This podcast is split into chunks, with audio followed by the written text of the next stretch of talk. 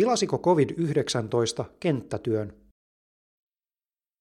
Suomen antropologinen seura järjesti joulukuussa 2020 virtuaalitapahtuman, jossa keskusteltiin COVID-19-pandemian vaikutuksista antropologiseen kenttätyöhön. Mitä tapahtuu, kun kentällä ei voi fyysisesti oleilla? Entä miten tutkittavien kanssa voidaan luoda luottamuksellinen suhde, kun vuorovaikutus ottaa uusia muotoja? Antropologin työ tapahtuu useimmiten ihmisten parissa elämällä ja näiden elämään osallistumalla.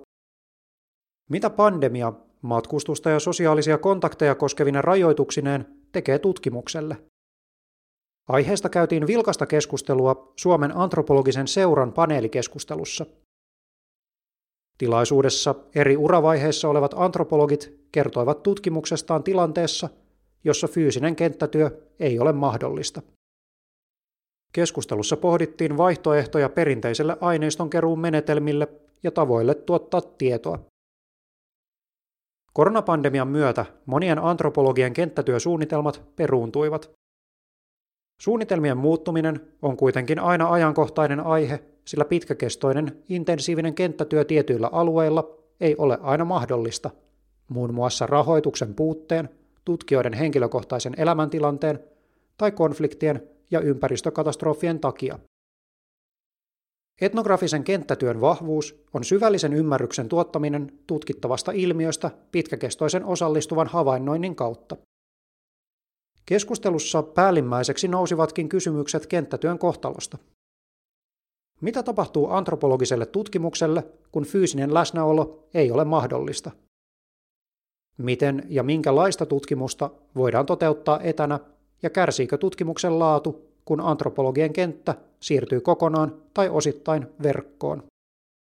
Miten säilyttää tutkimuksen eettisyys ja turvata osallistujien yhdenvertaiset mahdollisuudet? Pohdintoja eettisyydestä ja odottamisesta. Professori Sirpa Tenhunen Helsingin yliopistosta pohti odottamisen ja sopeutumisen merkityksiä antropologeille. Tenhusen tutkimus käsittelee muun muassa teknologiaa, kehityskysymyksiä ja sukulaisuutta. Hän on tehnyt etnografista kenttätyötä Intian maaseudulla ja kaupungeissa. Tenhusen mukaan antropologit ovat nyt tilanteessa, jossa he joutuvat odottamaan ennen kuin voivat tehdä kasvokkaista kenttätyötä. Odottaminen on kuitenkin aina ollut osa antropologista tutkimusta. Kenttätyö ei lähes koskaan suju täysin tutkijan suunnitelmien mukaan, ja muun muassa lupa-asiat ja paikalliset levottomuudet voivat viivästyttää työtä. Tutkimusprosessin aikana odottaminen ei ole passiivinen olotila, vaan mahdollistaa luovuuden ja uudenlaisen sosiaalisuuden. Tenhunen puhui aikaisemmasta kenttätyöstään Intian maaseudulla, jossa tietynlaiset odottamisen tilat mahdollistavat uusien näkökulmien löytymisen ja rikkaamman aineiston keräämisen. Tenhunen korosti, että taukoja tulee aina, mutta niistä voi selvitä tuottavasti. Niiden aikana voi keskittyä esimerkiksi aineiston analyysiin ja kirjoittamiseen. Osa antropologeista on pandemian aikana tehnyt tutkimusta etänä kotoaan käsin. Apulaisprofessori Anni Kajanus Helsingin yliopistosta pohti etämetodien käyttöä etnografisessa tutkimuksessa. Kajanus on tutkimuksessaan erikoistunut kognitiiviseen antropologiaan ja tutkinut erityisesti lapsiperheitä Kiinassa. Hänen uusin tutkimuksensa yhdistää antropologian ja psykologian menetelmiä ja lähestymistapoja.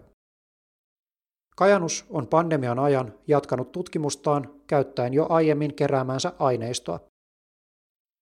Kajanus huomautti, että etämetodit suosivat ensisijaisesti niitä yhteisöjä, joilla on pääsy internettiin ja sitä hyödyntävään teknologiaan. Toisin sanoen, etänä tehtävä tutkimus rajoittuu vain tietynlaisiin tutkimusaiheisiin ja yhteisöihin. Etämetodit suosivat ennen kaikkea jo käynnissä olevia tutkimushankkeita, sillä tutkijat ovat voineet hyödyntää jo olemassa olevia verkostojaan ja aineistojaan ja rakentaa uutta tutkimusta niiden pohjalta. Uusille, vasta käynnistyville tutkimushankkeille tilanne on hankalampi, sillä luottamussuhteiden luominen virtuaalisesti ja etänä on vaikeaa, eikä edes mahdollista kaikissa tilanteissa. Toni Nieminen tekee parhaillaan antropologian gradua Helsingin yliopistolla liittyen kehitysvammaisten mediatyöpaja Kivimediaan. Niemisen kenttätyösuunnitelmat peruuntuivat pandemian seurauksena ja hän joutui tekemään kokonaan uuden tutkimussuunnitelman. Vaikka Kivimedia sijaitsee Suomessa, Nieminen ei pystynyt rajoitusten takia toteuttamaan kenttätyötään fyysisesti läsnä ollen. Hänestä ei tuntunut eettiseltä toteuttaa kenttätyötä etänä, sillä hän ei ole päässyt tapaamaan Kivimedian tuottajia eikä rakentamaan luottamuksellista suhdetta heidän kanssaan. Tämän takia hän päätyi toteuttamaan kenttätyönsä täysin erilaisin menetelmin, kuuntelemalla Kivimedian radiotuotantoa. Nieminen aikoo analysoida gradussaan kuuntelemaansa materiaalia käyttäen lingvistisen antropologian menetelmiä. Virtuaalinen vastaan oikea maailma. Pandemiatilanne on saanut Niemisen pohtimaan tieteenalan käsityksiä kentästä. Hän kertoi alun perinkin halunneensa toteuttaa kenttätyön kuuntelemalla Kivimedian radiotuotantoa, mutta ei kehdannut tehdä sitä. Tätä hän perusteli sillä, että tieteenalan sisällä vallitsee tietynlainen paine toteuttaa kenttätyö fyysisesti läsnä ollen ja mieluiten ulkomailla. Antropologien keskuudessa vallitsee käsitys oikeasta kenttätyöstä fyysisenä läsnäolona, kun taas virtuaalisissa todellisuuksissa tapahtuva läsnäolo nähdään vähemmän arvokkaana. Niemisen mukaan pandemiatilanne on antanut antropologeille tilaisuuden määritellä uudelleen suhdettaan kenttään. Samaa suhdetta on pohtinut tutkijatohtori Heikki Vilenius Helsingin yliopistolta. Hän tekee parhaillaan tutkimusta liittyen luonnonvarojen hyödykkeiksi muuttamiseen Indonesiassa ja Papua Uudessa Gineassa. Hänenkin kenttätyösuunnitelmansa peruuntuivat pandemian takia ja hän joutui laatimaan uuden suunnitelman aineiston keruuta varten Suomesta käsin. Vilenius esitti, että virtuaalista läsnäoloa ei pitäisi käsittää vähemmän todellisena kuin fyysistä läsnäoloa. Myös hänen mukaansa tieteenalan sisällä vallitsee käsitys fyysisestä todellisuudesta ikään kuin oleellisempana suhteessa virtuaaliseen todellisuuteen. Virtuaalimaailmat voivat kuitenkin tarjota antropologeille uusia tutkimusaiheita ja tapoja lähestyä tutkimuskohteitaan.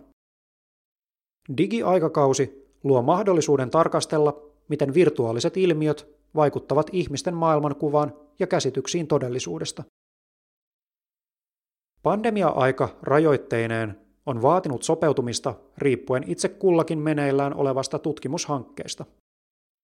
Se, että aineiston keruuta ei ole kaikissa tilanteissa mahdollista toteuttaa fyysisesti läsnä ollen, ei ole pilannut kenttätyötä. Panelistit olivat silti yksimielisiä siitä, että kaikkea tutkimusta ei voida toteuttaa verkossa ja etänä. Verkkoon siirtyminen on yksi mahdollisuus uudelleen määritellä antropologisia tutkimusaiheita ja metodeja, samalla kun tutkittavat toimivat yhä enemmän virtuaalisissa ympäristöissä. Verkossa tehtävään kenttätyöhön liittyy monenlaisia kysymyksiä, joihin on löydettävä vastaus, jotta tutkimuksen laatu ja eettisyys säilyvät.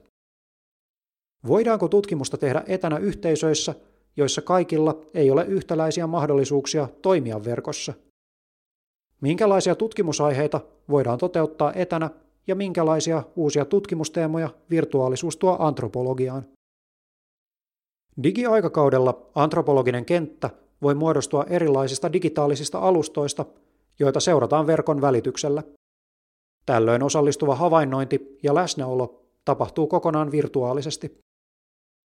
Digitaalisilla alustoilla tietoa ei kuitenkaan voida kerätä ilman lupaa, vaan olisi hyvä olla yhteydessä esimerkiksi alustojen tekijöihin. Minän vai jonkun muun katse? Keskustelussa pohdittiin myös mahdollisuuksia tehdä yhteistyötä paikallisten tutkimustahojen kanssa etänä. Koronapandemia voisi olla tilaisuus tuoda lisää yhteisöllisiä käytäntöjä antropologiseen tutkimukseen, jolloin fyysisesti eri paikoissa oleilevat tutkijat voisivat kerätä aineistoa ja tehdä analyysiä yhdessä. Sirpa Tenhusella on käynnissä tutkimusprojekti, jossa hän tekee yhteistyötä paikallisten tahojen kanssa Intiassa. Tutkimusprojektissa työskentelevät bangladeshilainen ja intialainen tutkija, mutta myös heidän aineiston keruunsa on estynyt pandemian takia. Panelistit kokivat, että aineistosta tulee rikkaampi, kun sitä on keräämässä monta eri osapuolta. Haasteena tämänkaltaisessa tutkimuksessa on yhtenäisyyden luominen, kun mukana on monen eri ihmisen näkemykset. Yhteistyö on myös haasteellisempaa, jos tutkijalla ei ole aikaisempaa luottamussuhdetta yhteistyötahoihin. Luottamussuhteen luomiseen auttaa, että on aikaisemmin fyysisesti tavannut tutkijat, joiden kanssa aikoo työskennellä. Keskustelussa pohdittiin myös yhteistyötä ja osallistavia tapoja tehdä tutkimusta informanttien kanssa etänä, jolloin antropologi hyödyntäisi informanttejaan aineiston keräämisessä. Osa antropologeista käyttää jo niin sanottuja avaininformantteja, joita voidaan pyytää esimerkiksi kirjoittamaan päiväkirjaa tai videoimaan omaa arkeaan. Esimerkkinä toimii yhteiskuntatieteilijöiden käyttöön kehitetty EthnoAlly-niminen sovellus, joka on kehitetty etänä toteutettavaan etnografiseen kenttätyöhön. Sovelluksen avulla voi muun muassa lähettää kuvia, videoita, päiväkirjamerkintöjä, sijainteja sekä toteuttaa etähaastatteluja. Keskustelussa pohdittiin myös fokusryhmien käyttämistä aineiston keruussa. Tällöin antropologi toimii fasilitaattorin roolissa videoitavassa ryhmäkeskustelussa. Voisiko antropologia hyödyntää uusien työkalujen lisäksi muiden tieteenalojen menetelmiä? Anni Kajanus on hyödyntänyt psykologian menetelmistä tuttua narratiivihaastattelua tunteita käsittelevässä tutkimuksessaan. Kyseessä on menetelmä, jossa tarkastellaan, miten ihmiset integroivat omia tuntemuksiaan elämäntarinoihinsa. Kajanuksen mukaan etnografiaa ja muiden alojen menetelmiä yhdistävällä monimetodisella tutkimuksella voidaan saavuttaa uudenlaisia lopputuloksia ja syventää analyysin tasoa. Pitkäkestoisen osallistuvan havainnoinnin vahvuudet kuitenkin korostuvat, kun mukaan tulee muiden tieteenalojen menetelmiä.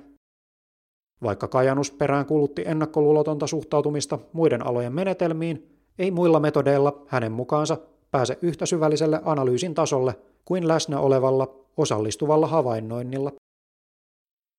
Tulevaisuuden antropologinen kenttätyö ei silti tule olemaan täysin verkossa ja etänä. Etämetodit eivät mitä todennäköisimmin tule täysin korvaamaan perinteisiä antropologisia aineiston keruumenetelmiä.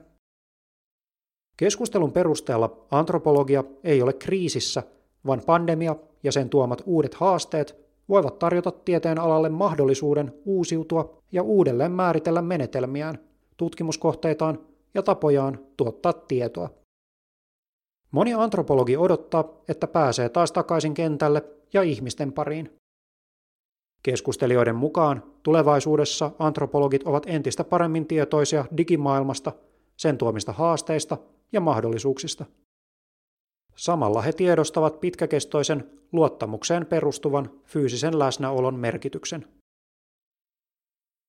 Kirjoittaja Minerva Aalto on sosiaali- ja kulttuuriantropologian maisteriopiskelija Helsingin yliopistosta. Hän aikoo gradussaan erikoistua media-antropologiaan. Minervaa kiinnostavat visuaalisuus ja representaatio mediassa. Podcast-lukija Eemi Nordström.